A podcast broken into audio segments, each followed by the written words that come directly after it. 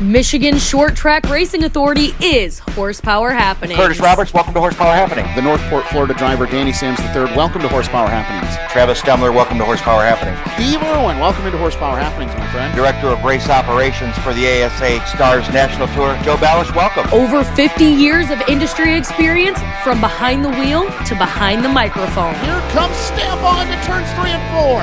Stambaugh to the lip. Stambaugh sideways. Greg Norman wins. Yeah, guys, wholesale uh, right side tire changes. That that seems to be the decision. All down road. Exclusive interviews every week.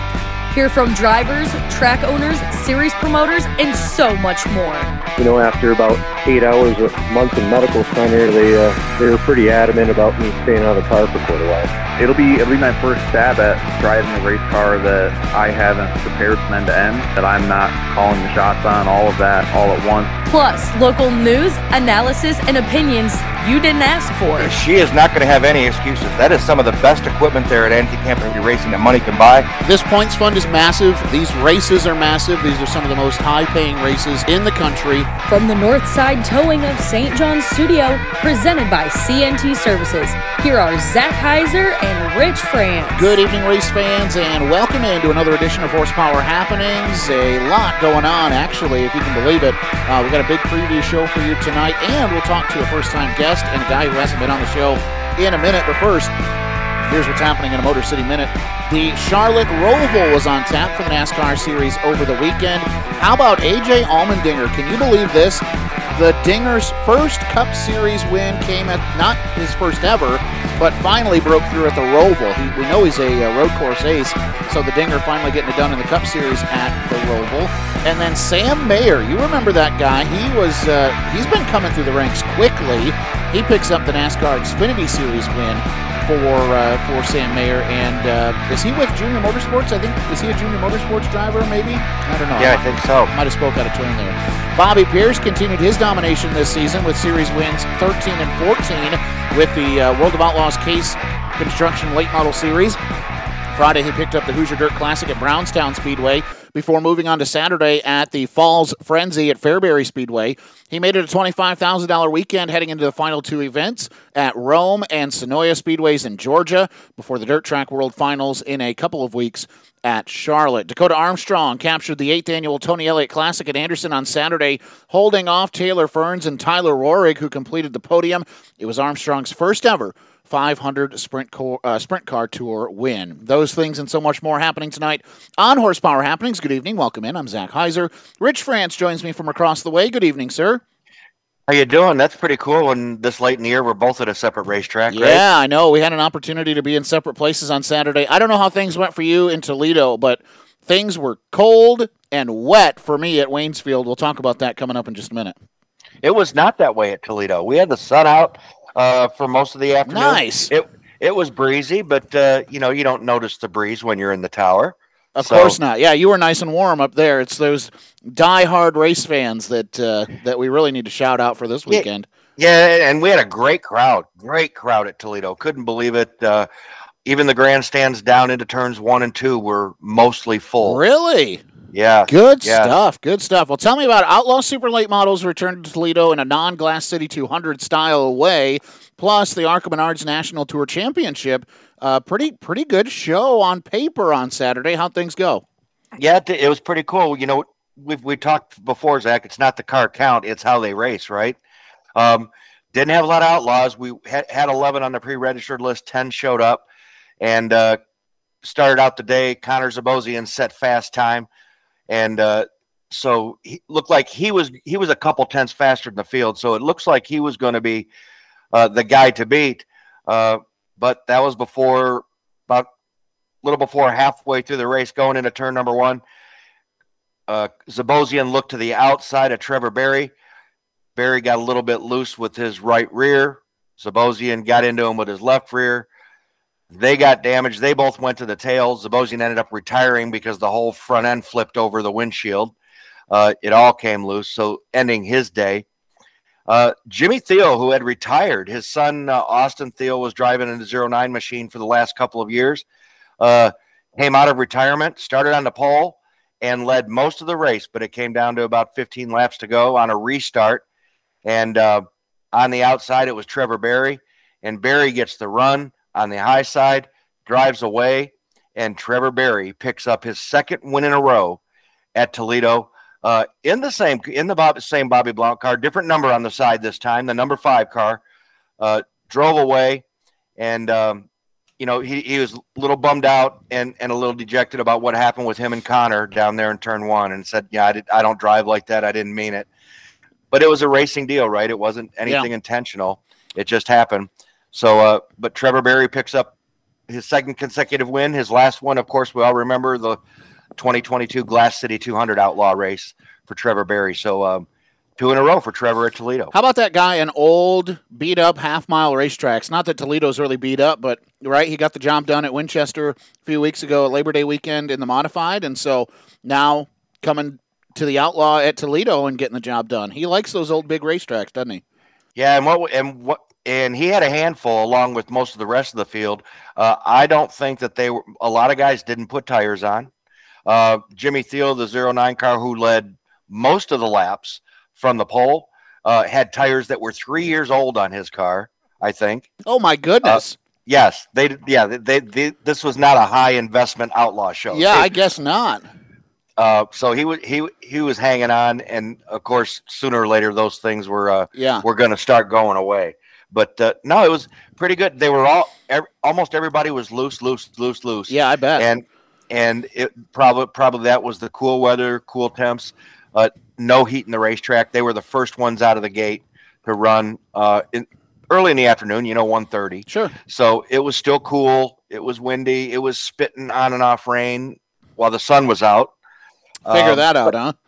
Yeah, but never, but never really rained that bad. It was, it, ne- it never lost the racetrack or anything like that. Good. It was just, just more of an annoyance. But uh, Trevor Barry doing a nice job picking up the win. How about the ARCA Menard Series, Rich? The championship was decided, I think, two weeks before this event here at Toledo Speedway.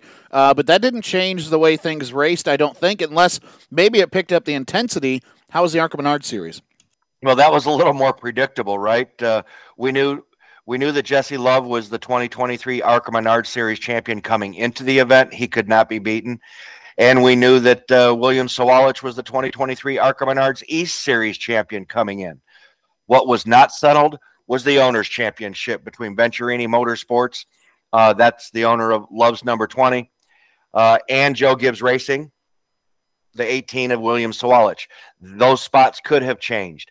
Uh, so started out Jesse Love, fast qualifier on the afternoon.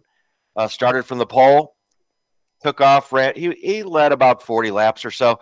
Uh, soon as William Sawalich pressured him, let him go. Just let him go. Moved up All right. and just followed him the rest of the way. Uh, they came to the stage break after lap 75. Both of them came down pit road. They came back out for the next 50 laps. Sawalich led all 50 of them.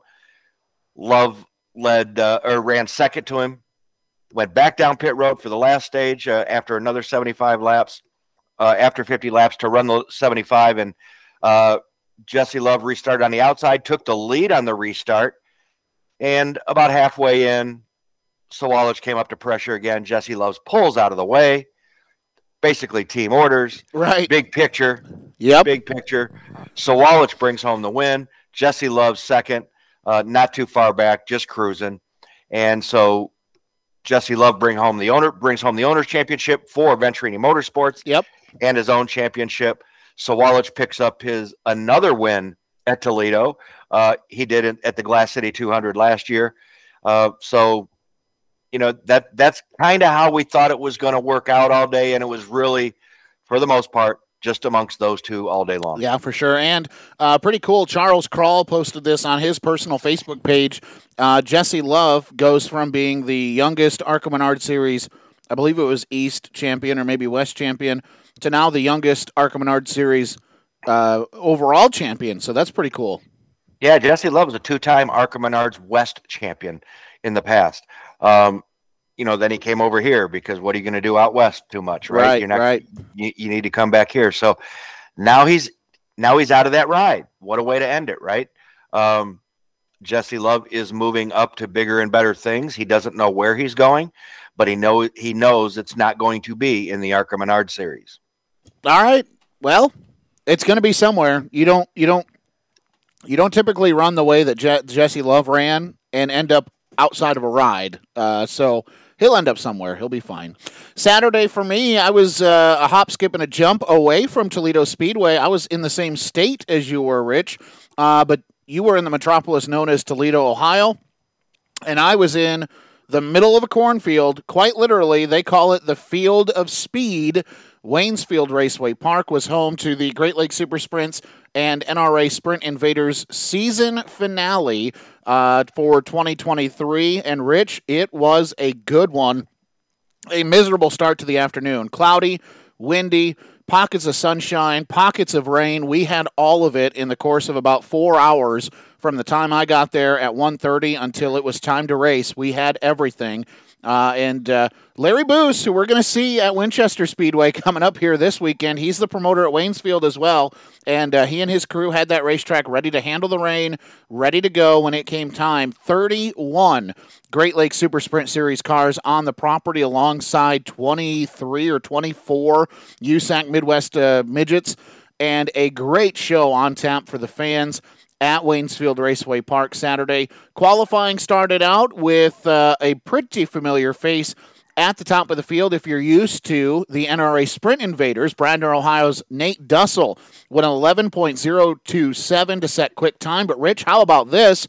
Ryan Rule unloaded in his after hours motorsports number 16. It was his car, uh, but after hours motorsports coming on to help him. So, Coldwater, Michigan's Ryan Rule second quick with an 11.153, and he would be strong all evening long. Heat race wins went to Devin Doby, uh, Kobe Allison, Luke Griffith with Ryan Rule right behind him. Uh, Ryan Turner picking up the heat race wins. Last chance qualifier went to Nick Sheridan, making his second ever start in the United States, the Mount Bridges, Ontario, Canada driver. A lot of Canada representative on Saturday uh, at uh, Waynesfield. 20 cars the field, 25 laps the distance for the Great Lakes Super Sprints. Very interesting format, and I applaud the Waynesfield, uh, uh, you know, people, Larry and everybody for doing this.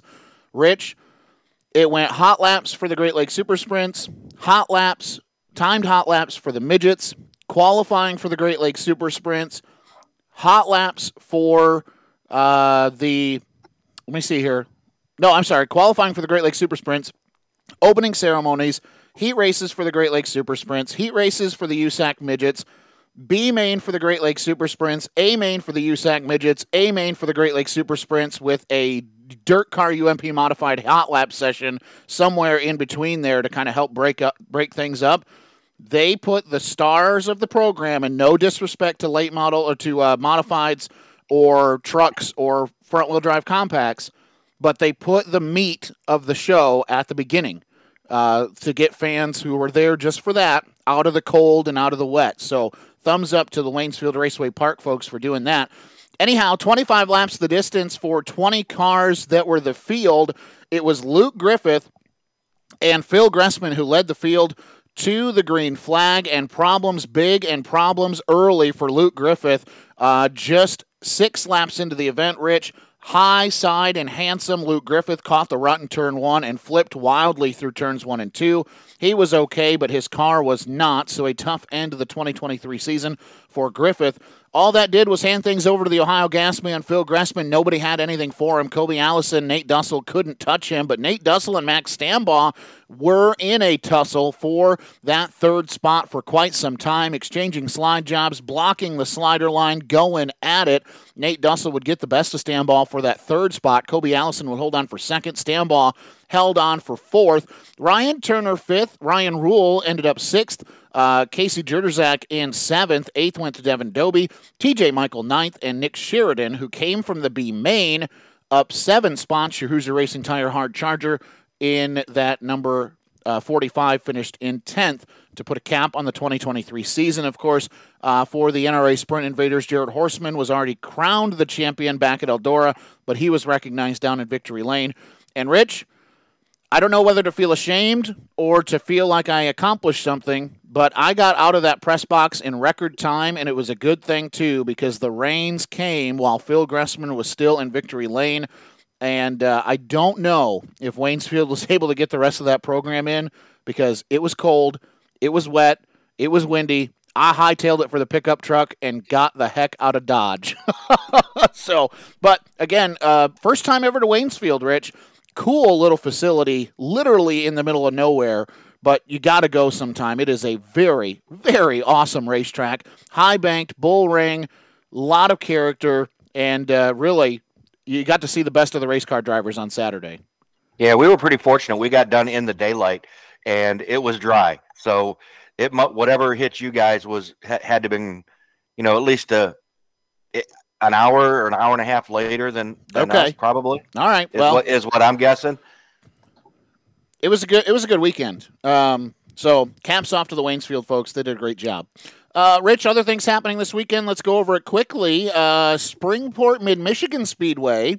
They fought the weather challenges as well, but they were able to get another edition of the Michigan Cup in, and Outlaw Super Late Models were on the schedule for Sunday as well. And it was a little bit dramatic. I don't know if you saw the videos, but uh, it didn't come easy for Brian Bergaker, did it? No, it didn't. I, I didn't get to watch all the videos because I was working today in in the office. But uh, Brian Bergaker, uh, pretty cool. That Middleville Mafia, they've been fast all year. Had some bad luck. Uh, had a tore up race car. Had some mechanical issues where they couldn't run. But uh, but when when they get that car right, it's hard to beat that 12 machine, and nobody could do it this weekend uh, at Springport. Ryan Bergaker picking up the Outlaw Super Late model and to go with that, um, kind of over and over again, Jeff Gannis wins Man. the late model sportsman race. Yeah. Um, probably not really surprising. Yeah, and Gannis was right there in that outlaw race too, but just couldn't close the deal. Gannis, uh, late model sportsman winner, kind of waxed the field, if you will. I don't know if you want to say it that aggressively, but he was he was strong. Tom Rutherford picking up the A class modified division win. Uh, so a, a, good job by Tom. And then uh, Rich, this is always to me the most fun. You can have A, B, and C of your other divisions, but street stocks and compacts, when you get into A, B, and C's, man, those features are always a lot of fun. Yeah, and I did see account they had E features for the port stocks. E fee, A B C D and E. Right? oh my goodness. You do the math. I don't want to know how many cars were there, but that's what it tells me. There had to have been 100 port stocks, right? Well, they said uh, this is according to uh, front row or uh, top row racing videos. They put up a count of 209 cars on the property, and I don't think that included mini wedges. So that's 209 big cars on the big track, Rich. That's a lot of race cars. It was. And uh, and Jeff Town picked up the street stock uh, A feature win as well. And then we're taking a little beating here, Zach. We might have to have a company meeting. I know. Uh, I saw this. I saw I it. know. We're starting to take a beating uh, for the port stocks. Matthew Elsey Jr. Uh, he he. This is not the first time he's won in the last week or two. I know. Um, he picks up the win at at uh, at Springport, Michigan, Michigan Speedway, and we're taking a beating. He says you need to have this boy on. He's just whipping everybody's tail. I'll tell you what I did. I added him on Facebook, so he's on our radar. How's that? He's that's on our radar. one step. That's one step closer, right?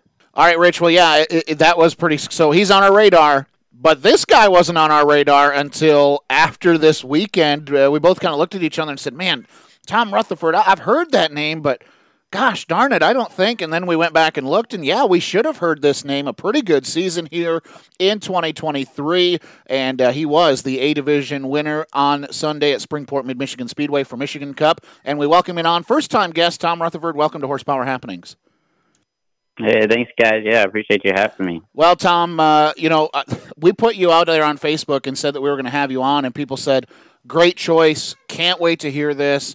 Um, so I guess let's before we even dive into Springport and, and dive into what unfolded on Sunday at Michigan Cup, let's get a little preview or a little little background on you. Right, I see that you race street stocks and modifieds, and you got a nice little family too. Man, just tell us a little background about yourself, how you got into this sport, and, and what has led you now to this great division of modified racing.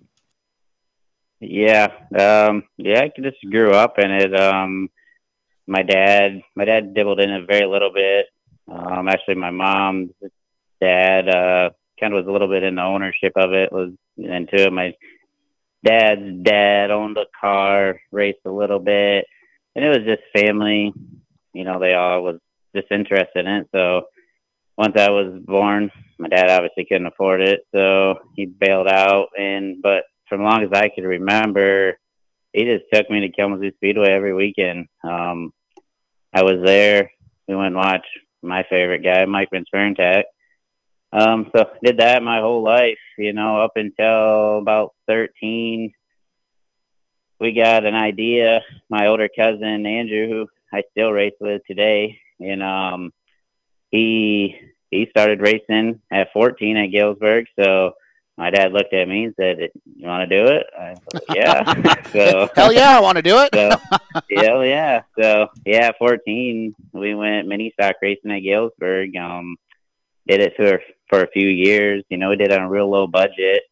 And my main thing was I just wanted to get to 16 to where I could go to Kalamazoo because that was that's what I knew. That's what I watched. That's where I wanted to be. So probably jumped a little big. I went straight to limited late models. So um, it was it was a big jump, but um, I felt I could do it, and Dad trusted me. So took a little bit. First year was a little slow, and then you know I think the second year we ended up winning the, their big race, the Super Shoe Tune Up, and at that time I was in high school still working for Tim Curry at Finish Line Fabricating. Being uh, he actually lives at the end of my dad's road, and um, his uh, his wife, who former wife, I should say, God bless her soul, just passed away. Was actually my school bus driver. Um, talked me into wow. going down there and talking to Tim, and uh, he actually gave me a job. So so, uh, what, what what year was it that you yeah. and Dad decided you were going racing together?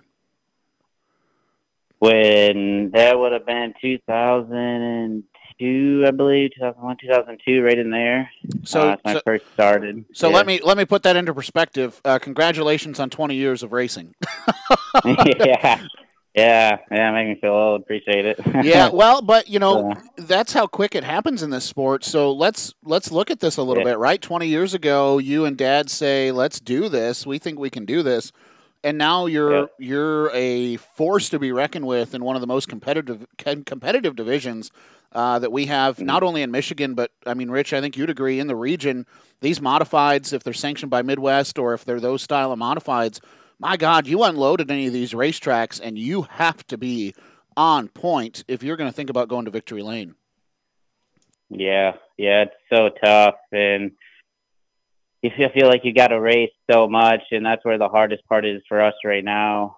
Um, obviously, I have a young family, and just the amount of money it takes to do right now, and I have great car owners with Don and Ronnie. Um, we do what we can, you know, on our budget and we want to race a lot. And I think you can learn so much being there every week.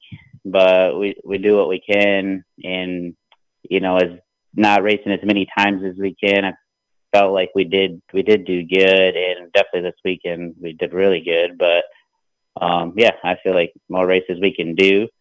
Um, I feel we have a lot to gain yet. So hopefully, maybe next year we can we can bump that number up of races we do. You know, a little more help we get, and um, maybe we can bust off a few more bigger wins. So, so Tom, let's, you, you brought it up. Take me through your weekend, man. I know Springport, just like everybody else, uh, kind of struggled with the weather, and they had to kind of go when they could go.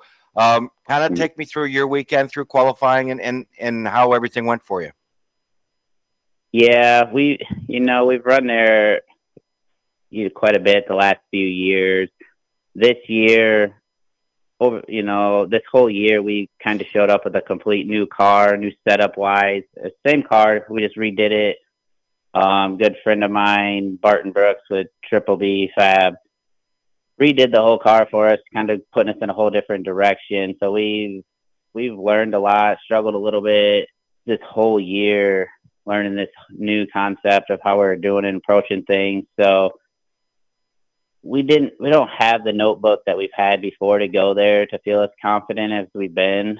Um, and i feel like that showed a little bit but we've been decent so we've been okay um, i felt like we went to the owosso last couple weeks ago for the nationals um, didn't get a lot of practice time with as much cars as they had there. That was good for them, really bad for us. Um, and like a couple lap, three or four lap practice run two times, and it was very hard for. I've never even seen that place before, so that really killed our chances to dial a car in. But we went there with some different ideas, and Barton gave me ideas when I went there, and I felt like we learned a lot and that was going to help us towards uh, Michigan Cup.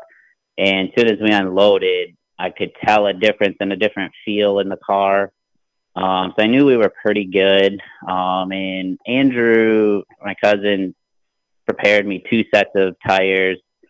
Um, he's did my tires for me the last couple of years for Michigan Cup, so he has it down. So I was pretty Now- now, confident. wait, wait a minute. Um, wait a minute. What does prepared mean? now this is Michigan Cup, so what is what does prepared mean? Michigan Cup means you come with very good tires, so, well, well maintained tires. So, um, Because now, Yeah, now I, I, quite honestly, I can't remember. Do they allow do they allow treatment, tire treatment at, at Michigan yeah, Cup? They do. Yeah, okay. That's a, that's a no. Yeah, you have obviously you show up with you know your F seventies, F sixty tires, but other than that, it's do whatever you want to them. Okay. So So so they Yeah, they, they they accidentally got dropped in a pool uh b- before they came over. I got it. I got it. no, I dropped I dropped him out of his house, and whatever he did to him, he did to him. But I picked him up. They're very good and fast, and uh, yeah. So I knew I knew practice wise, a little bit of practice we got. Um, the car was pretty good to to qualify second um, and be as close as we were to fast time. I was a little surprised um, because that was really just the car was really really stable, and I was just shooting for straight race pace. You know, last year. Last year I lost this race. I was fast time and I got to the lead, and I lost this damn race by a broken ball joint with like ten to go. So I haven't forgot that. I went 364 days not you know thinking about this race, Knowing So- that this racetrack owed you one.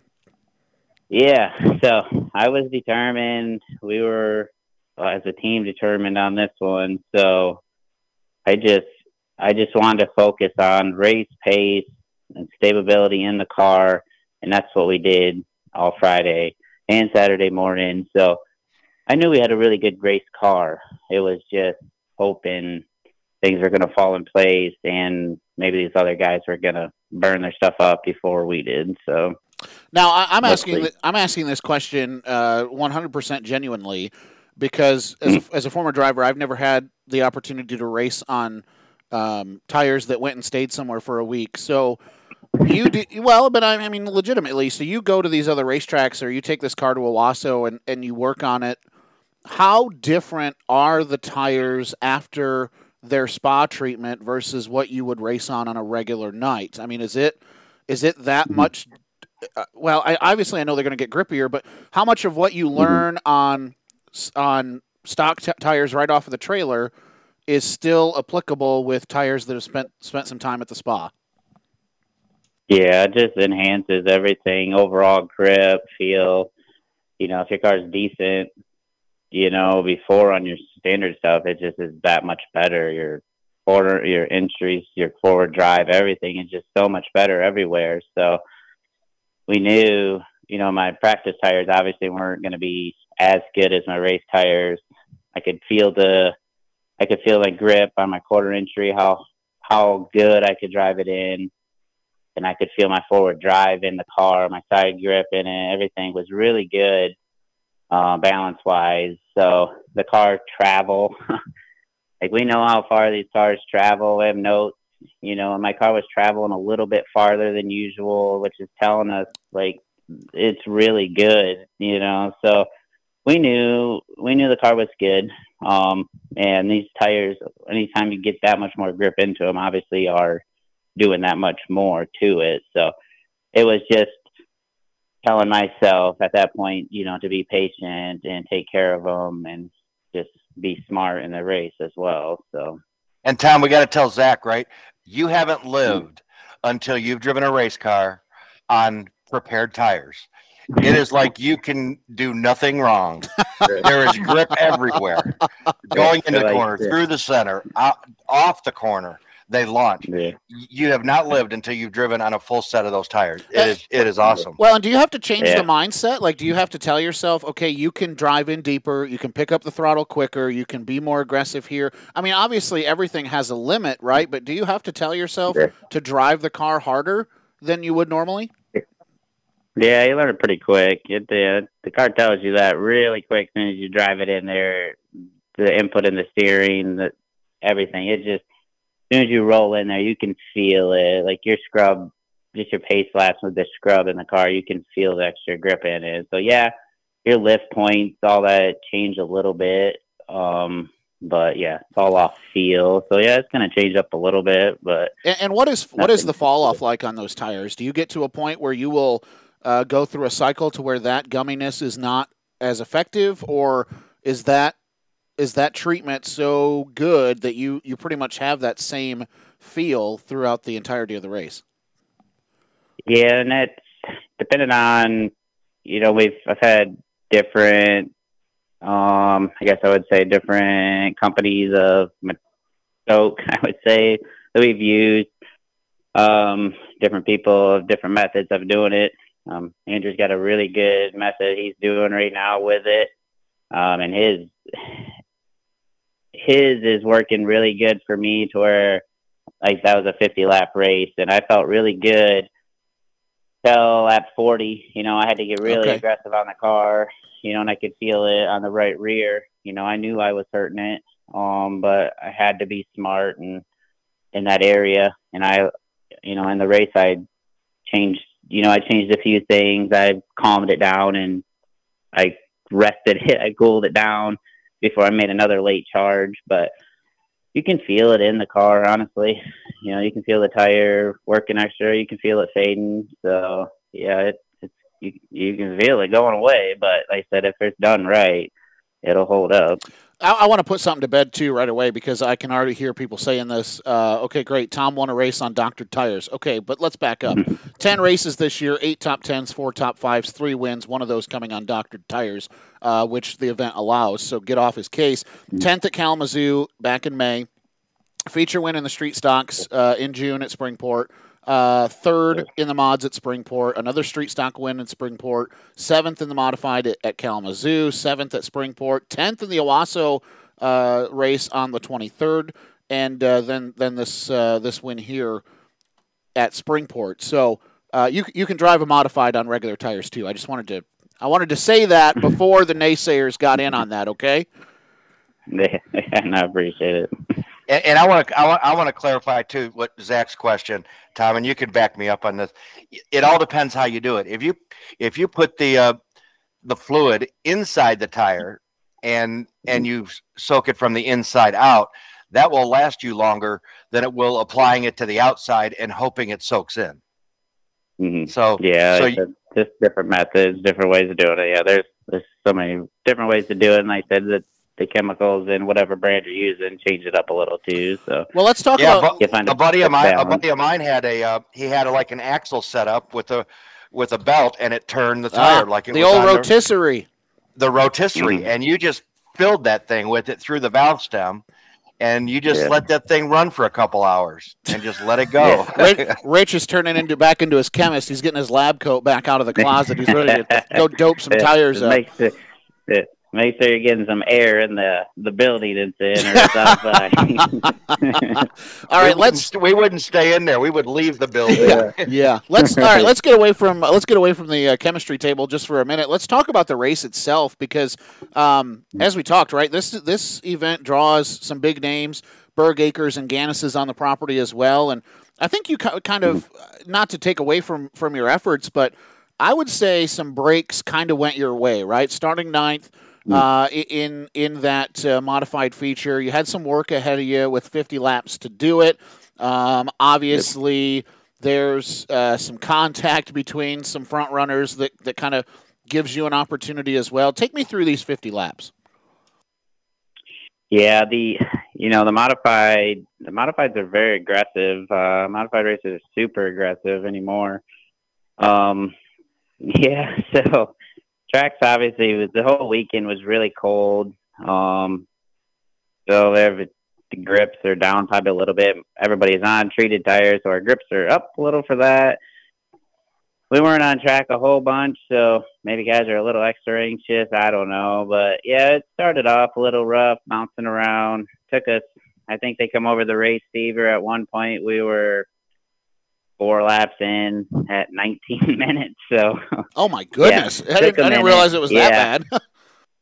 yeah, it took us a little while to get rolling. Um, but yeah, it's just a, it's aggressive, but there's there's so many opportunities, you know, in those double file restarts, and you know when there is a when there's a 10 car inversion, you know the top 10 guys are so close. You know everybody's trying to get up there in the track position, clean air.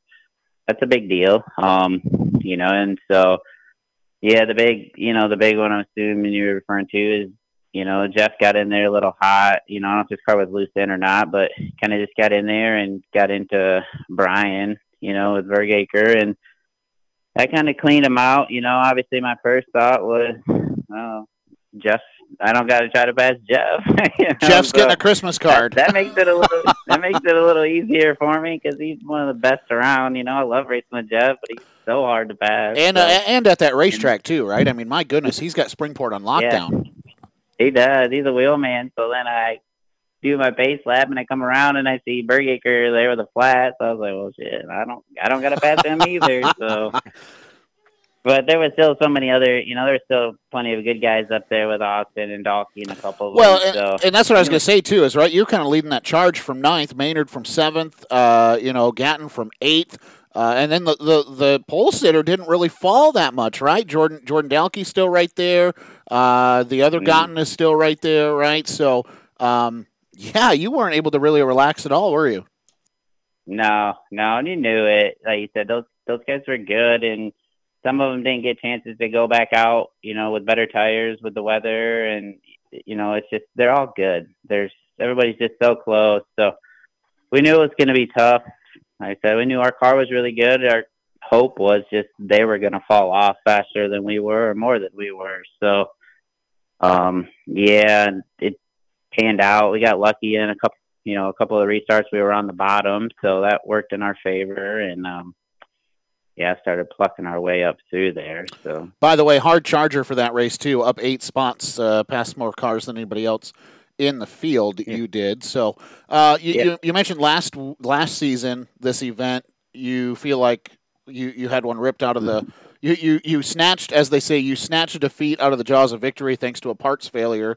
Uh, how good was it to get back to victory lane at this event, at this racetrack that you've been at all season? Yeah, it was awesome. You know, uh, I was in victory lane and I could see my wife running across the track crying so that was awesome. We were last year. She was walking into my trailer crying. So that was a, a difference in emotion, you know, because she knew how much I've worked at it to try to win it and how much I've wanted to win this race. So it was awesome. You know, it meant a ton. You know, my car owner stuck behind me through all that, you know, and he's always supportive for me and always holds me in by my shoulders and tells me how proud he is. You know, same with my dad and them. So yeah, to see them, uh, to see them all smiling, happy, you know, it makes it that much more special. And what a what a relief it was. So, Tom, talk to me about. Uh, that's it's always cool to get your own, but talk talk to me about this young lady that is competing for you with trophies, and it looks like she's getting a lot more than you are. yeah, yeah, that's uh that's an in-house competition. That yeah. funny because my last two trophies are sitting in the house because I had to build trophy shelves in the shop for all of hers, and she's keeping track, and she's made it clear she's she's catching me very fast. um, my yeah, my daughter picked up. I think she's got like oh, I she might have got like five feature wins this year, five or seven. I'm not even sure what it was, but won her first championship. That was awesome. And uh yeah, she's gonna she's gonna surpass me very fast. So how how are they? I, I saw that uh, they weren't weren't able to let the mini wedge kids run this weekend. How how how disappointed was she? She was. You know, I we left them at we left them at home with my wife's parents Friday night just because of the weather. Was gonna have them come down Saturday, um, expecting them to come or you know expected them to race. Had them hold off just because the weather was really bad again. You know, Donnie was trying. He said he couldn't do it. He was gonna wait till Sunday. So I was like the weather was still looking really bad. So I was like, well, all right, we'll hold him off again. And then Saturday, you know, Sunday stuff was starting so early, and uh, they had some sports stuff going on, and it was like, yeah, you might as well just stay home as early as we were going to race. And Donnie was going to try to run them afterwards, and I didn't. Personally, I knew Donnie was going to try his hardest, but I really didn't see it happening. And I feel bad now, being that we won. You know that I didn't have them bring. I didn't have them bring them down, but yeah, she was she was heartbroken, but she was at the same time she said, "Dad, hey, I won my last race. You won your last race." so, you know, that was that made it that made it okay for me. So. Well, and you mentioned the last race thing too. I think it would be uh, unjust to not mention that your name is glaringly missing off of the Winchester entry list for the Midwest Modifieds Tour for this weekend. Is that a racetrack that you have raced at before? And and if so, thoughts on it? And if not, why? And do you want to in the future? Yeah, you know, I drove um, I drove a buddy of mine street back there one time. Um, I'd love to go back for sure. We don't we don't have an engine program really to run there. Um, and I don't know. I really want to take my modified there. I love that car a lot, and I know it's it's one error away if it's on my part or if it's somebody else's, and, and she's gone. so I asked Dale Spencer um, and Blake Rowe that question Labor Day weekend. I said, "Why don't you guys bring your modifieds here?" And uh, they used an expletive ahead of their no uh, to bring the modified, yeah. and it was kind of that same thing. Tom, they talked about yeah. you know you guys have to run so much stock front front end stuff. Yeah, that, I mean it's just it is one ball it, joint, it's one bearing, it's one it A arm away from having a totaled race car. It, it is, you know, and I, it's tough. It's a fine line. I would love to go there and even test it, you know, just to be by myself, you know, where it's all on me and but, me going over the car nonstop. But it is Winchester, and, and all hell can break loose on your own too. It, it, can, you know, and you know, I have the other part of I'm a dad, I have kids and wife, you know, to make sure it's taken care of. I got to be smart on that too, but. I'm, I might be dumb enough to take my street stock because I really really want to go back there. so that one's a little, little, little tougher. So maybe I could, maybe I can talk him into letting me take that there. Tom, you talked about the family, and, and Rich brought up the uh, the daughter racing. You mm. you started this conversation remembering that when you were born, Dad had to step away. How cool has it been for you to be able to not only continue to race yourself, but also be able to put your daughter in into something that she is having fun in, and you guys kind of have this little in, internal competition. Um, what is it kind of like here as as the, the the pages continue to get wrote in the next chapters? You can see it. You can see it starting right before your eyes. Yeah, it's uh, it's awesome. I I never, um, you know, and I had a girl first. You know, I didn't really know. My my wife is always uh, into animals, horses.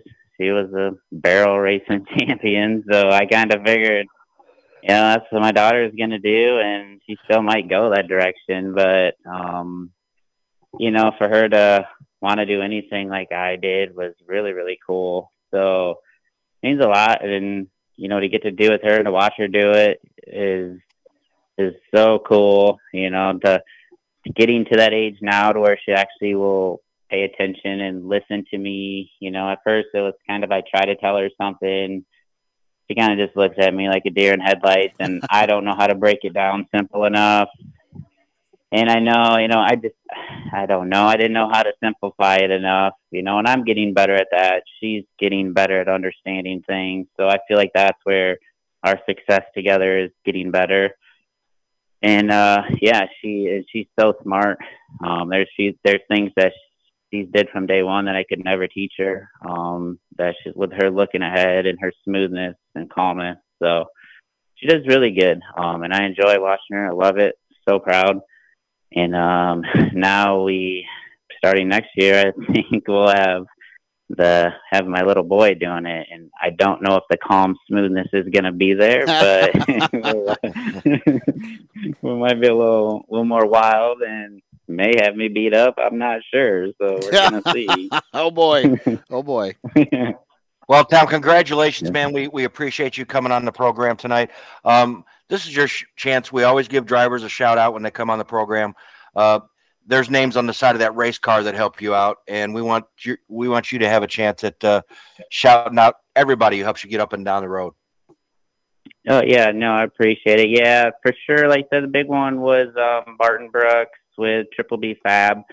Like I said, he uh, he really redone the whole front and back of our car. Um, it was at his shop probably four times this year, um, nonstop going over it relearning stuff and helping me. He's always a phone call away. So uh, Barton's a huge one. Um, Lane Automotive, All Star Performance, obviously my work, which is a huge, huge asset for me. Um, I got HP Graphics with Buddy Head, um, Maddox Automotive, all guys that help us a lot. Um, then I, my big, big one is my car owners um, down in Ronnie York. Obviously, couldn't do any of it without them. Uh, truly appreciate them. I got my family, my wife, my dad, my cousin, my cousin Andrew helps me a ton. His dad Harry, all my cousins, um, everybody. You know, there's so many little people that stop in, help me. You know that I truly appreciate. So yes, all those guys. All right, Tom. Well, hey man, thanks for coming on tonight. As Rich said, congratulations on Sunday, and uh, you knocked your first horsepower happenings interview out of the park, man. That was good stuff. Thank you. Yeah, I appreciate it, man. Yeah, thank you guys very much. Well, time for our next guest, and I'm sure if he had the option, he would be showing up to Winchester this week if he had a ride. Well, let's uh, not one... jump to conclusions that he's not, okay? Because we'll get to that. Yeah, we'll get we'll get to that. Uh, had a great season in his uh, in his UMP late model. Uh, then got back on the pavement this year. We're going to talk about all of it. Makes his home in St. John's, Michigan. Chad Finley, welcome back to Horsepower Happenings. Hey guys, thanks for having me back again. Man, it, it uh, we'll we'll get to the the pavement stuff, but uh, kind of just talk about your season on dirt. It you really had, uh, for all intents and purposes, a pretty darn good year. Yeah, I mean, you know, I think we are right there every week. Um, had some things go our way, and had some things, you know, not really pan out how we wanted to. So, um, really want to win that wood tick here again. Um, we kept a little bit short again this year. We were able to get the preliminary night done, but yeah, um, I think I only got to run it, you know, 25 or 26 times this year, which really I wanted to run more than that. We just, uh, just didn't have the time to do it this year. Yeah, we, we were talking, and you were you were actually had more plans to travel a little more uh, out of state than what than originally planned, and then you then you ended up not doing that. What uh, what changed your mind? Because I know how much fun you have when you want to go, you know, battle it out with those Lucas and Outlaw guys. Yeah, we were we were just you know, pretty busy at work. We couldn't get away. You know, we uh, started our new company here first week of first week of May, I think it was, and just a little bit more upkeep and a little more responsibility than you know I was kind of thinking. So we just didn't get to you know uh, travel as much this year. You know, Chad told me uh, he said we're not going to race hardly at all this year. You you won't see us at the racetrack hardly at all. Uh, I got a boat, I got the business, I got a kid, I got a wife we're not going to race hardly at all. When you go through my race pass, by the way, the biggest gap in his schedule is two weeks in July. That's it. That's it. Other than that, he was at the racetrack, and it did pay off for you, Chad. 29 events, seven wins, 22 top fives, 23 top tens, and that's just the events that are on the My Race Pass app. That doesn't count any of your uh, events where you may have went somewhere else that doesn't utilize My Race Pass. Um, and I like this too. You mixed it up quite a bit there uh, after July and started getting getting into that outlaw super late model again. Talk about teaming up with with that one R group and and Chase and, and his family, and kind of getting back to your roots a little bit. Yeah, so during that uh, two week hiatus there, that really long two week hiatus there in July, I went up to Burt Lake. I went up to uh, Burton Mullet Lake to weekend after Fourth of July, and I was up there. Uh, Travis Stemler, Colin Thurlby, uh, Brian Brindley, um, Baker's were up there. There's a bunch of us, and uh, I was scheduled to drive a different car for my grandpa's race, but um, I was just, you know, I was still had my ear open for different opportunities, and uh, uh, Todd Rosebrew was up there, and we were all at a sandbar there on a Saturday, uh, drinking a couple of Pepsis.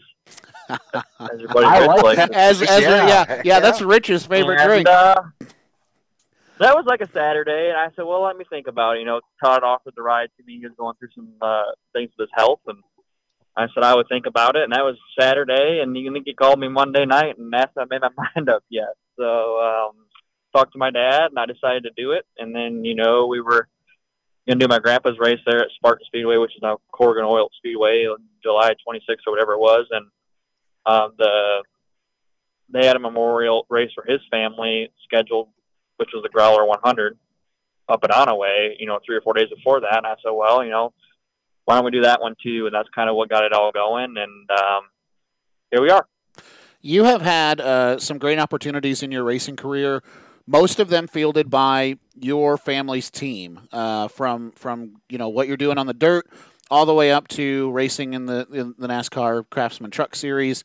But when somebody like that, local, uh, somebody that you have ties with that go back a ways, deals that are made uh, over a couple of drinks at a sandbar, how how important are those opportunities to you at this point in your career to represent them and you really well?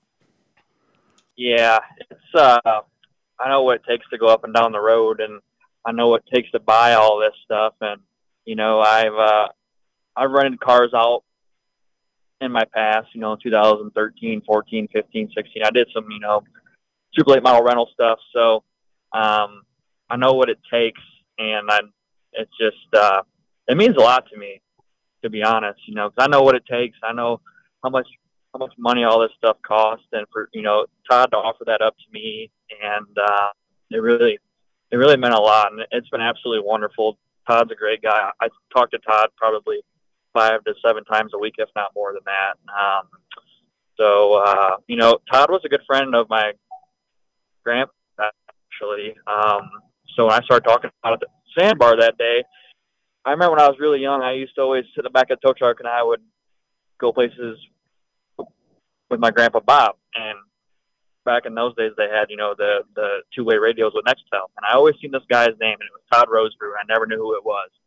And all these years later, you know, so I, when Em and I started talking that day at the sandbar, that was, that was the thing that kind of brought it together, you know, which made me think that I need to go that direction with just his relationship that he already, you know, had with my family. So um, Todd's been great. I can't say enough good things about Todd, and we're already, you know, already looking forward to next year.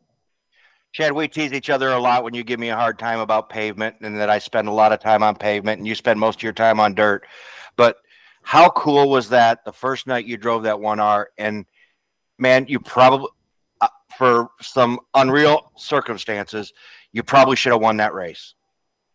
Yeah, we had a good car up at the Growler, man. That thing was awesome, and um, set fast time by two, two and a half tenths or something like that. And the invert was, I think it was nine or so, and it was very bottom dominant. Dominant, sorry.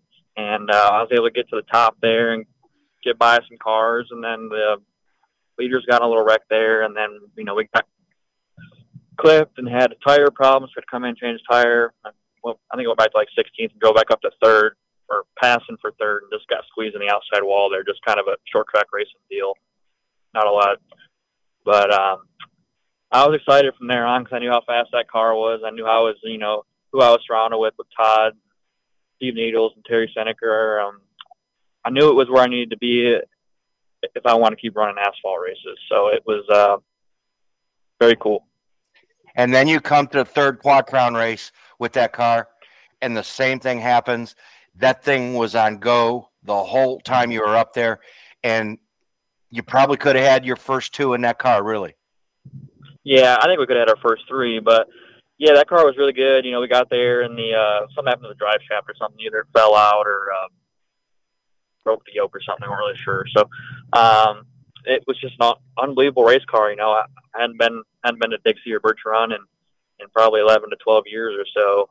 And uh, just to go back there and qualify fourth or fifth my first laps on the racetrack, take the lead as early as we did, just, I mean, just really drive away. That's just a just testament to Todd, Steve Needles, and everybody that works on the 1R, you know. Um, after that, you know, I felt like we could felt like we could win anywhere we went. Um, I felt like we had a car capable of winning every race except except for my uh, grandpa's race. We just had everything everything didn't go our way. So, um, but I mean, that thing is an unbelievable car, and uh, I'm super thankful to be able to have the opportunity to actually, you know, drive for Todd and to drive for him next year. So it's uh, going to be exciting. I know that you uh, are a confident driver, rightfully so, and and you know also you you won last year in these cars. But were you at all surprised or or I don't know if surprise is the right word, maybe just uh, you know happily encouraged by how good you guys as a team and driver combination came out of the box to be that competitive right away?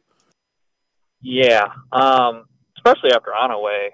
You know, I just I felt like anytime I got in that car, I could win. Even when I went to Dixie, I, I told my dad before, you know, all that stuff happened during practice stuff. I said, I'm, I'm going to win this race, and I just that's that's just you know really good equipment, really good people, right? You're only as good as who you're surrounded by. So um, I was always confident. I'm always confident in myself, you know, even when sometimes it doesn't seem like it or when you talk to me, it doesn't really look like I'm confident. I mean, I just got that quiet calmness about me that um, there's nothing I haven't seen on the racetrack. There's, you know, there's nothing anybody's going to do to me out on the racetrack that I haven't seen before for the most part or, you know, a circumstance that I put myself in. You know, I, I put myself in some bad ones, put myself in some good ones. And, that's just that's just you know part of the experience of doing everything.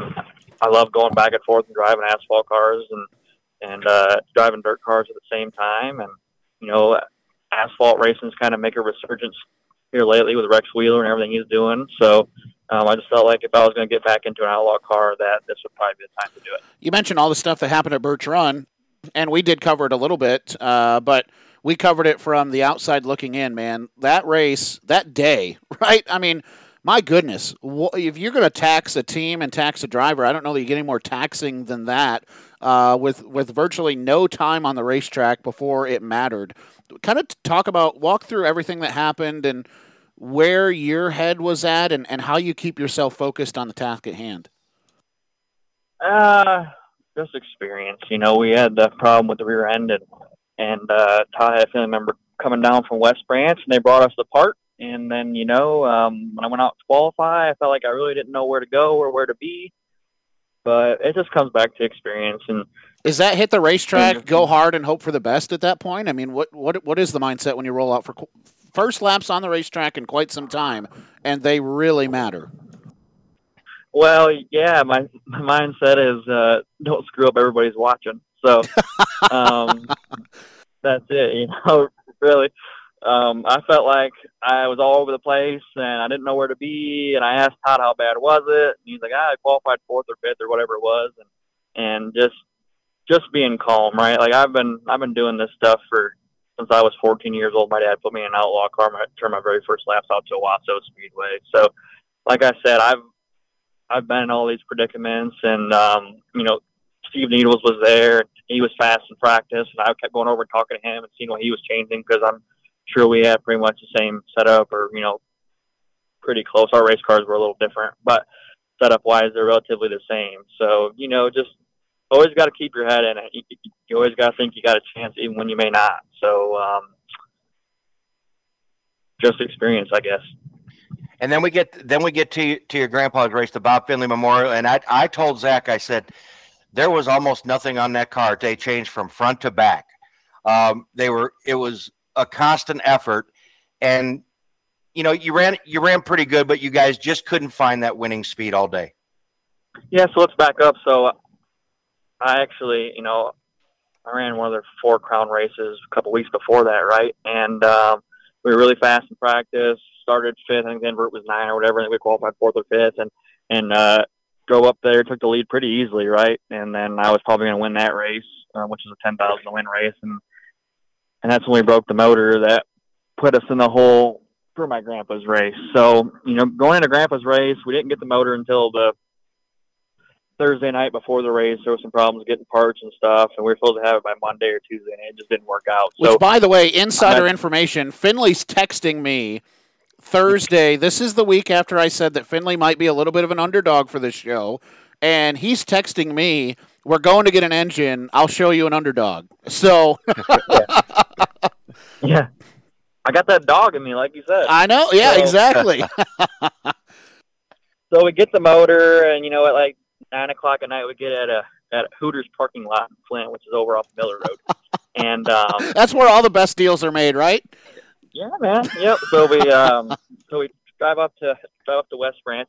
Me and my buddy Brandon, who works on my dirt car. I think we pull into Todd's shop at ten thirty at night or so. It's about an hour and a half drive from Flint, and we start putting this motor in, and and we get it mostly done relatively. And I think we worked on until about three forty-five in the morning.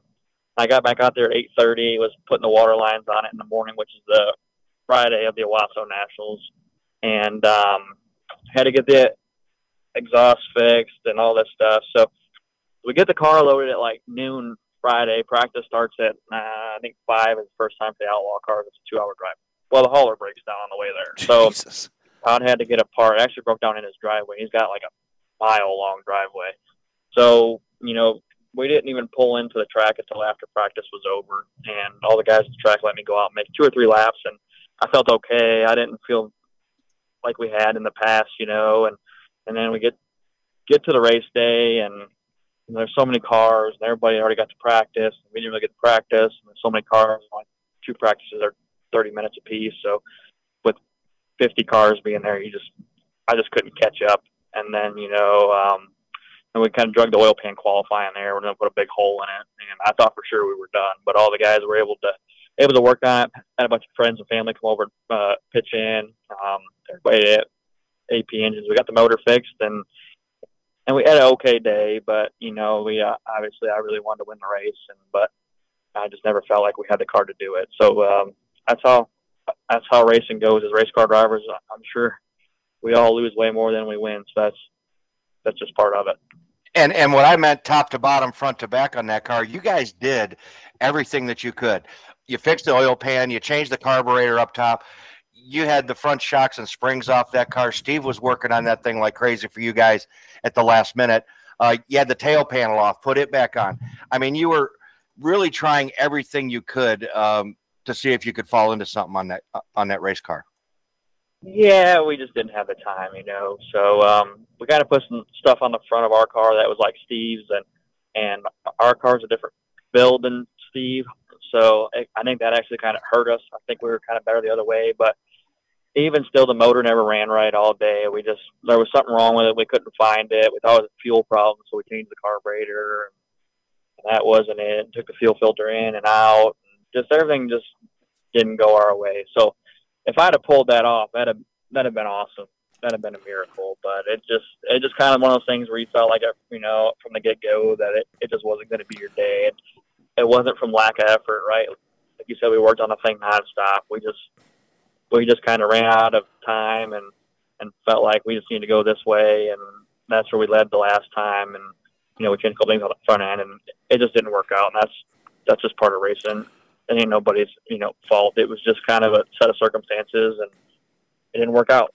By the way, I was uh, on a family vacation that weekend and unfortunately couldn't be there, but I was watching Rich's social media coverage on Horsepower Happenings, and I'm laying in my bed uh, that night of our.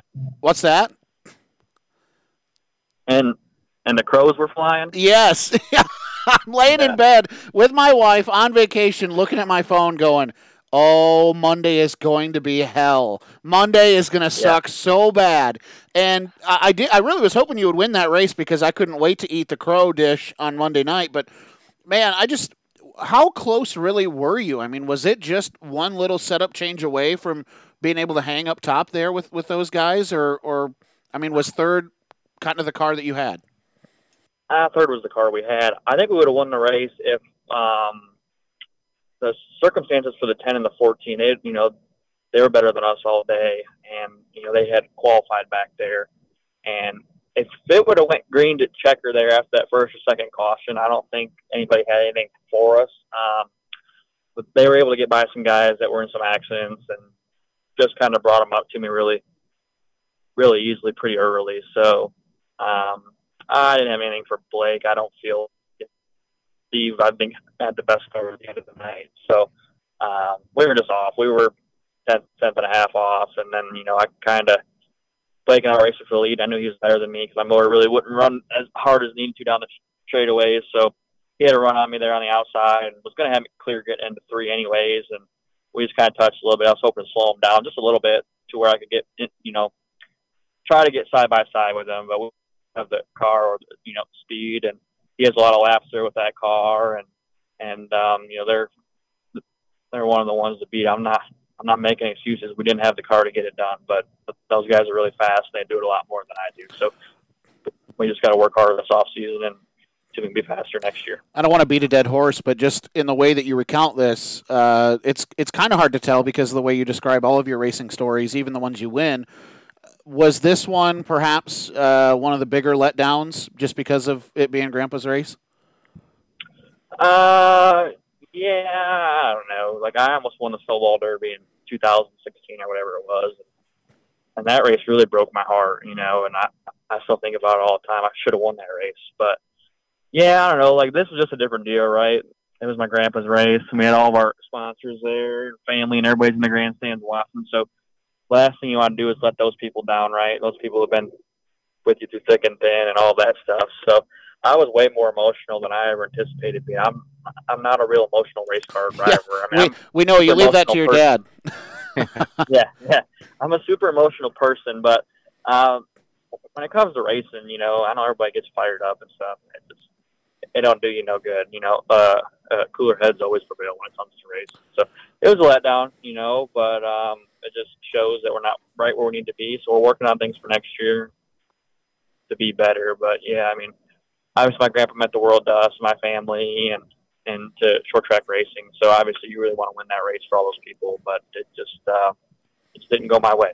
Let's uh, flip the hats around a little bit. You alluded to this. That race was originally supposed to be at Corrigan or Spartan, um, and Mother Nature made it very clear early in the week she was not going to cooperate. Gets, uh, you know, nobody really knows how the back end of this works, and we don't need to, but, uh, you know, it, it, works out that Rex is able to pick this up and add it to the Owosso Nationals, the namesake and the money and things like that.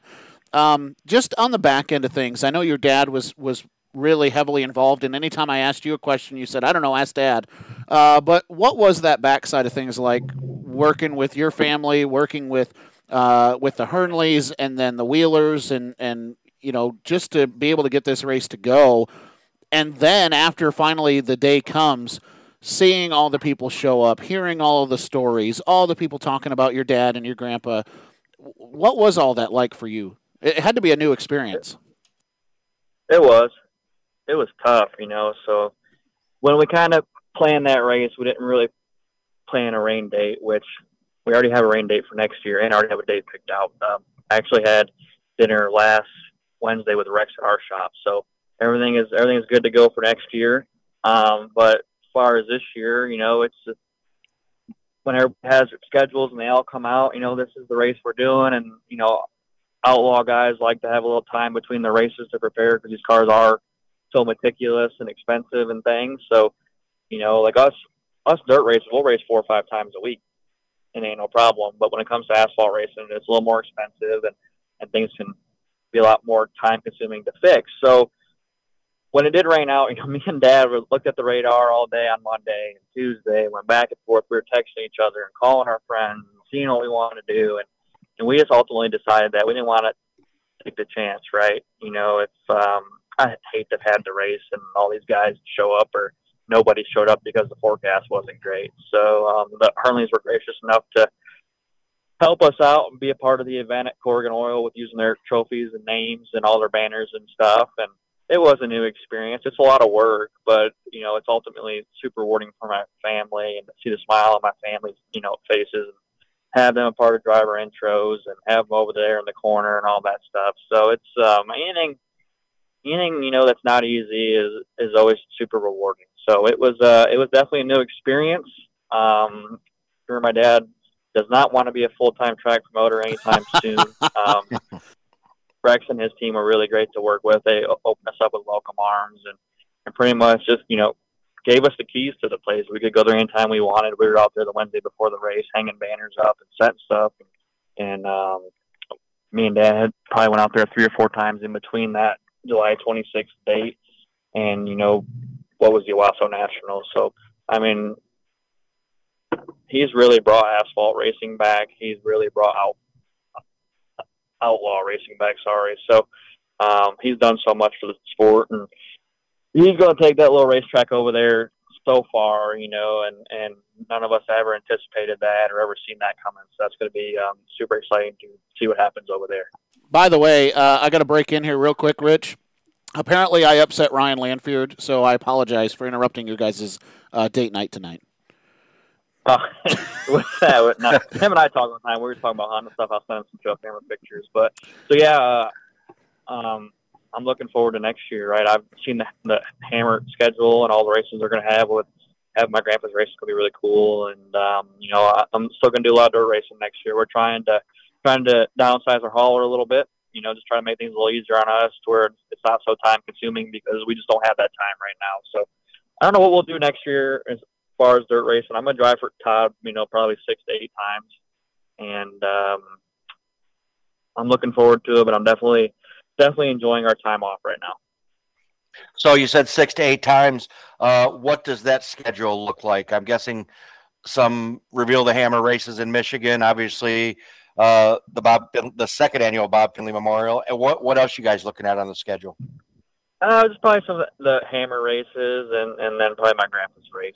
I mean, I you know, uh, dirt racing is is still what I want to do. Right, that's what I find the most challenging. Um, but at the same time, there's a lot of money to be had asphalt racing, and um, you know, there's uh, there's a lot to be said about that. That's you know, that's something I want to do. Like when you guys had me on the show a couple years ago, I want to win at both and show I can do both, right? And I'm surrounded by all the right people to do it right now. So this is the time to do it. Um, I'll run six day races. Probably I've had some offers to go back template racing, which I don't really want to do. Um, outlaw racing is where my family comes from. That, that's what, that's all we've done. You know, I can remember times being five, six years old and going over Spartan with my family, going over to Owosso with my family, and I, I know they all really enjoy that. So that's um, something to us. And that's kind of unusual what you said. Uh, you know, five years ago, you could not have been truthful and said there's a lot of money in outlaw racing. Right. Yeah. No, it, it's changed so much, and that's where all the money is in our. You know, I mean, that's where all the money is in Michigan right now. It's it's in asphalt racing. So, um, why not go and try to beat those guys? and Try to be the best on both. You know, um, we won some big races here this year. Dirt racing. We're fortunate enough to pick up a really big asphalt race too, and just came short of you know two or three other ones. I, I feel like we probably could have won almost every race that in that asphalt car, except for my grandpa's race. So um, I want to do both, right? I don't want to be an underdog, so we just gotta. Uh, you you will no longer be an underdog in my book. He's never going to let you down, nope. Zach. Let nope. you let you forget about that. The only time that the only time like that Colorado coach says. The uh, only time that Finley will be an underdog is if he decides to get back behind the wheel of a template car again. It's been too long, uh, so you know the cat. The cat. Uh, that's when I'll call him an underdog again. It's been too long. So if he gets behind the wheel of a template, then maybe I'll break that word out again. Uh, you mentioned uh, the the wanting to win in both. Does the Chad Finley, does the CFR stable add their own outlaw car, or do you think that you'll continue to race for for the Rose Bros? I'm gonna race for Todd. Um, we are working on some things for next year, so um, I'm gonna race for Todd. I don't know if we'll keep it at our shop or not. Um, the car I have been racing is back at Todd's shop, so um, anything I do race next year will probably be split back and forth between Todd and I's shop. Like I said, Todd's been great, right? I mean, he just um, you couldn't ask for a better car owner. I mean, he's such a great guy. Steve Needles and I talk, you know, a couple times a week. So um, I'm just surrounded by good people over there, and that's what it takes. You know, when I took this deal for Todd, I I had talked to a lot of asphalt drivers who I have pretty close relationships. You know, with like Trevor Berry, and I talked a lot with Phil Bozell about what I was wanting to do, and Jason Felver, and all those guys I look up to. And you know, um, it's it's funny they all begged me to come back and outlaw race, and, and now they all tell me to go back dirt racing when I see them. So Adam Terry's done the same thing. He's like, why don't you go back dirt racing? I like you more when you did that. So um, it's been fun, man, and it, I think it's it's brought more attention to to what I can do, and it's brought more attention to my family, which is good. So it's been it's been fun. I don't have one bad thing to say about what we did this year when it comes to asphalt racing and dirt racing and a combination of both. I'm I've been blessed. I really have. You know, I'm just uh, surrounded by really good people. So everything's worked out, and we'll just try to do better next year. Last thing from me, and I'd be remiss if I didn't bring it up because it seems like every time we get ready to call Chad Finley, this topic is at the top of the board. Uh, how much kickback do you get from Hoosier Racing Tire to promote their product? And I'm joking, obviously. Uh, but that conversation is back in again now that we have I 96 uh, having made their decision public on what they want to do for 2024. Uh, huge thread. And I think this is how you know that this state really doesn't know what the hell they want for late model racing because every time that this conversation gets started, people are very passionate on both sides for, for I think, valid reasons on both sides. Um, this is this conversation ever going to end? or is it gonna is it gonna come? Will it end when the when the class is dead? Is my fear. What what are your thoughts about late model tires at this current state? And I know we've talked about it before, but it really feels pivotal once again. It is pivotal, and and the sad thing is, is you know some of the guys don't realize it. You know, um, when all of us guys, and you know, I'm gonna get in trouble for saying all late model guys want Hoosiers, but the majority that don't care. And there's a few maybe budget racers that like American racers, right? But I see a lot of people comment on there who only race American racers, and they say things about the Hoosier three tire that all of us race on. Well, you know, when the track prep is good, you won't wear a tire out, and I never wore one tire out all year, uh, three, and there was many nights where I ran the same Hoosier tire and I won races. But when your car is not balanced or your program isn't where it needs to be, you're going to wear tires out because the car is going to slide more. So that takes the edges off the tires. But at the same time, there's however many tracks and series all across the country that are all on the same tire rule. But here in Michigan, we got to be on a different one. Why that is, couldn't tell you. But at the end of the day, everybody seems to be on the same damn thing. If it's an American well, racer, it, it, great point. I'll go asphalt. Great so. point. Well, and so that's what I was going to say, right? Well, but but and so I just want to be clear. It's not that. Well, uh, your last little statement there may suggest otherwise, but it's not necessarily that it says Hoosier Tire. It's more so that Dirt Car UMP, a national sanctioning body, runs that tire. You can go to Michigan, select tracks in Michigan Indiana, Ohio, yep. Illinois, Tennessee, Florida, and you show up with the tires that you race in Michigan, and you can bolt them on and know that you'll be able to race in those places too. Yep. I, that's what I'm hearing is the main point. Right. Uh, I don't know. I mean, without playing too much politics, um, I don't. and it's easy to right. do. I, right. It is easy to do. Yeah, I could say some things that are really on my mind, but I'm not going to do that because I want a place to race next year. But with no, and that, no, Chad. That's why after the show we have the tagline that says the views expressed on this program are not necessarily those of Horsepower Happenings. So you can say whatever you want. Let's just race. You know what I mean? Like, how come we all can't be on the same tire rule. Let's all be on a Hoosier tire because that's what the rest of the country is. Okay. And then you bring the UMP points into this. Okay. So if Tri City rains out on Friday, I can go to I 96, or maybe some guys will even go to Palo. I don't know. Saturday, same thing. If it rains here, I can go there. And we could have a heck of a series going on in the state of Michigan, but there's too there's too many people that can't swallow their pride and do what's best for the you know state. It's all about personal interests and what's best for them. Well, if your personal interest was set aside, you would make way more money. But people can't swallow their pride. So now you're not going to get us seven to 15, you know, cars that like travel around the state because you can't swallow your pride. So, and I've seen the west side of the state and I've seen their car counts and all these tracks and all these things. And, and late model racing as a whole was down this year, and unfortunately, you know, Winston wasn't able to stay open, but it was kind of a direct result of what was going on at the other track over on the side of the state. It just felt like that side of the state this year maybe wasn't as strong as it should have been economically or whatever. I don't know, but um, if track promoters would listen, you know, like they'll have the conversation with you, and you can have 25 of them call that guy and be like, "Man, we need to run Hoosier tires," and the four guys or the five, however many it is, that say we need to race on other tire, they'll listen to them because they're going to be there every week. You know, but I think it's interesting too because you you and I have heard the same argument. My group of guys wants to run American racers because they're budget racers and they can't afford Hoosiers. And I'm I'm scared of the top tier guys of the Chad Finleys, the Travis Stemlers, the Brandon Thurlbys, the Donamar Cooliers, the Logan Harnses coming in and cherry picking my races and this is just a little bit of my opinion now that does reflect maybe some of the opinion of horsepower happenings. Your budget guys are still not going to be able to buy as many new tires as as your non-budget guys. So there's still going to be budget guys at your racetrack uh, who are not going to get blown away by somebody else's ability to to have a, a big tire bill. And also, whether it's American Racers or Hoosier Racing tires, if Chad Finley decides he wants to cherry pick Palo, he's going to buy American Racers and cherry pick Palo, or he's just going to run his Hoosiers and cherry pick Palo.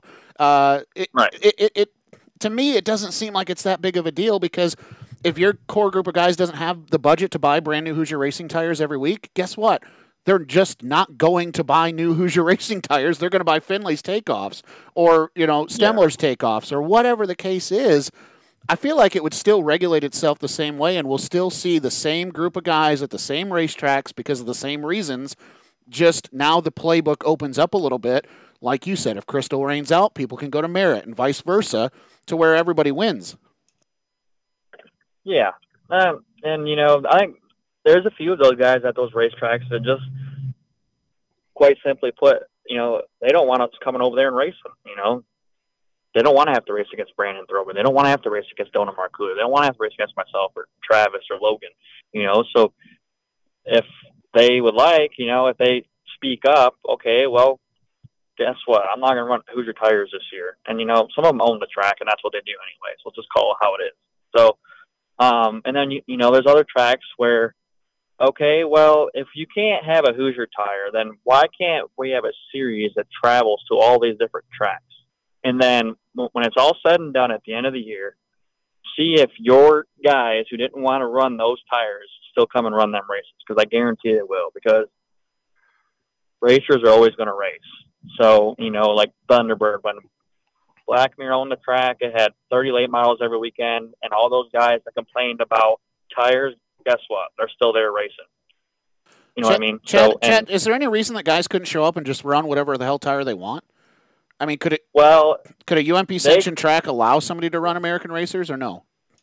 Not per UMP rules, they couldn't. But you know, okay, well, why, why don't we just open the tire rule up to anything that you guys want? And I, and I bet you, all them guys that won't run Hoosier tires will have Hoosier tires on their car. And I actually seen, you know, pictures at test nights at like uh, Crystal and Palo and stuff. All them guys had Hoosier tires on. So this year I sold way less takeoff tires. So there's all these teams that are still buying tires to go racing. It just it doesn't make any sense. When you put the American Racer on your car, the thing rides way lower. It looks like a damn pro stock. and then not to mention, you know, you shred your nose off because the profile of the tire and the overall height of the tire, it takes like an inch and a half of, you know, ride height out of your car. It's just it's just goofy. It's got no business being on a freaking late model. So if they wanted to, and if that's a tire they want to run, let's just run like a quality American racer tire like they have down south. Well, then you get into the personal interest with the stamp and all this stuff. It's it's just a mess. So, I'm waiting you know, for the uh, just have a meeting. Let's just sit down and talk. We could figure it out. Let's just bring McCreary and Goodyear into the conversation too, and piss everybody off. Yeah. Um, at this point, let's take the tires off and race on the damn wheels. You know what I'm saying? So I don't know. Maybe we'll figure it out. But then you go asphalt racing, and everybody's on the same tire. You know, like the whole outlaw division is always on 35s and 45s, and they got it figured out. So, um, racing this year was down the state of Michigan as a whole when it came to dirt racing. Rather it be the stands, the car counts. Now I'm talking like every single week. I'm not talking about for your big shows. So it's hard to spend money, right? So the tracks need to find a way to follow the Rex Wheeler program to get people in the seats, and then we need to take a tire rule and it be fully uniform, and then everybody will benefit from it. But people are going to have to swallow their pride to do that. So hopefully it happens. We'll see next year, but uh, you got a better chance of hitting a lotto night and buying a ticket more likely. So we'll see what happens. Last thing, Rich, we got to let him go. Yeah, I know. I was going to say we could go for another hour because I just feel like we are getting starting to get Chad to open up a little I bit. fired up about this. I was going to say, God, I man. mentioned I mentioned American racers, and Chad's like, you know what? Here we go. Two hour show. Here we come. Oh boy, here we go. Yeah. No, but Chad, uh, great job this year on the dirt, on the pavement. Um, man, you get you and your team and and everybody that you worked with did a great job. Now you get your chance to give everybody a shout out on both cars uh, that kind of helped you out and get you guys down the road. Yeah, I'd like to thank Horsepower Happenings for having to wait 10 and a half months to have me on the show. Um, I tried, but somebody was too busy running a business. uh, Auto Value Airlift, my family's company, uh, Northside Towing, All Star Performance, uh, Bilstein Shocks, Andy Durham Racing Engines, um, TNT Services, my buddy Matthew Smith, his realtor business, Auto Value, like I said, um, just everybody helps us out over there. And then over on the one hour, we got, you know, uh, Todd Rosebrew, uh, Trucking, TR Timber, um, Steve Needles, everybody helps that deal out, AP Racing and stuff. So uh, I couldn't do without all these people, right? You know, it's it takes a village to go racing nowadays. So we've been uh, I've been awfully lucky. Chad, man, just to reflect what Rich said, congratulations. And, uh, you know, I'm sorry it took us so long. We, we missed up on one date shortly after one of your wins. And so we're glad to get you on, man. And just uh, not only on the racing, too, but to your family and your dad for, for the race and how well all that went, man. It's just been really cool to see. So good job. Yeah, absolutely, guys. Thanks for having me. Hope you guys have a good night. always good to get a chance to catch up with Chad. And, you know, he mentioned the template late model racing, and I needed a segue. So, Rich, let's talk a little template racing. We got a lot of it on tap this weekend. If Mother Nature will play nice, that's the big question mark. It all begins Friday. Jeg CRA All Stars Tour kicks off the 52nd Winchester 400 weekend. Yep, that'll be Friday. Uh, JEGS CRA All Stars Tour will officially crown Chase Bird of the JEGS CRA All Stars Tour champion on Friday night. Uh, the Course Compact Touring Series, they'll run 30 laps. Also, CRA Street Stocks. We did this last year Yes. for the first time. The CRA Street First Stocks time, hold on, first time in several years. It, it, it was a years. it was a return. So, yep. uh-huh. Okay. Uh, late model sportsman, a new stars race. So basically, if they're rookies, they can run in that race, or they've not run a feature, right? So been- if they have not competed at Winchester Speedway uh, this season or within the last uh, eight years, they can uh, be a part of this race.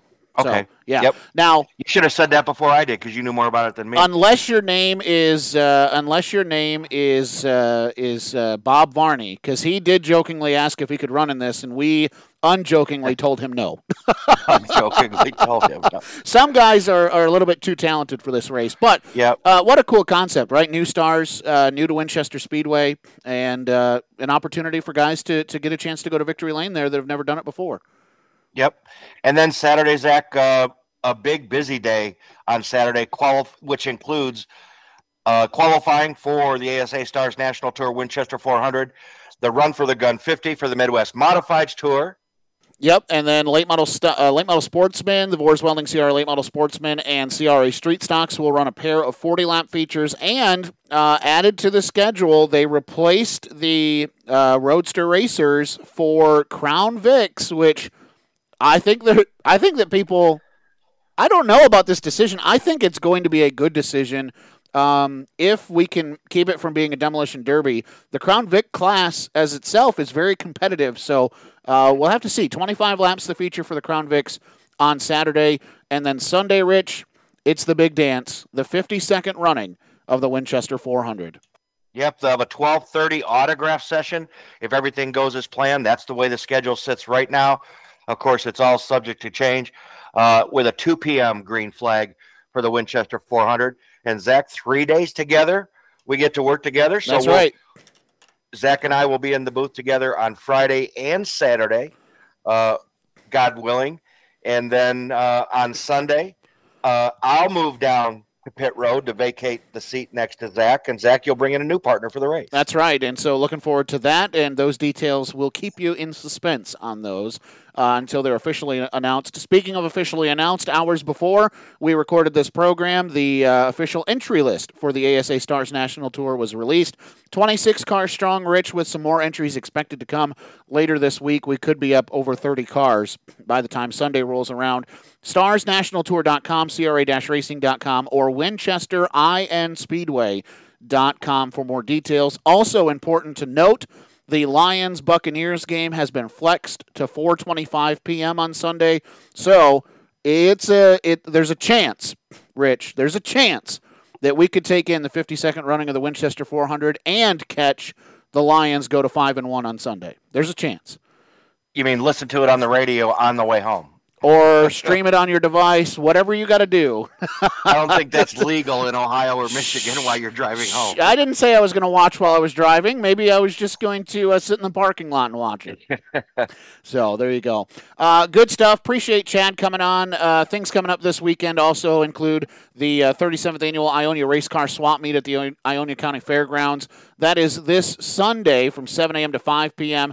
If you would like a booth, write this number down. You still have time, but you better make it quick. 616 902 6134 to get a booth. And if you're going to buy or sell, or excuse me, if you're going to buy some new to you parts, admission is just $10 to get in and, and peruse what's going on this Sunday in the Ionia County Fairgrounds. So there you go. Big show tonight. Our appreciation to Tom Rutherford and Chad Finley for giving us some time. My appreciation to Rich France for putting the script together today. Uh, of course, we uh, tip our caps to Scott Menley who pays the bills. And I'll tell you, I'm Zach Heiser, where we'll talk to you same time, same place next weekend after a very busy weekend of the Winchester 400 right here on Horsepower Happenings. You've been listening to Horsepower Happenings. The views and opinions expressed in tonight's show may not directly reflect that of Horsepower Happenings. The contents of this program may not be reproduced, retransmitted, or disseminated without the express written consent of Horsepower Happenings. Follow Horsepower Happenings on Facebook, Instagram, Spotify, and iTunes to keep up on what's happening.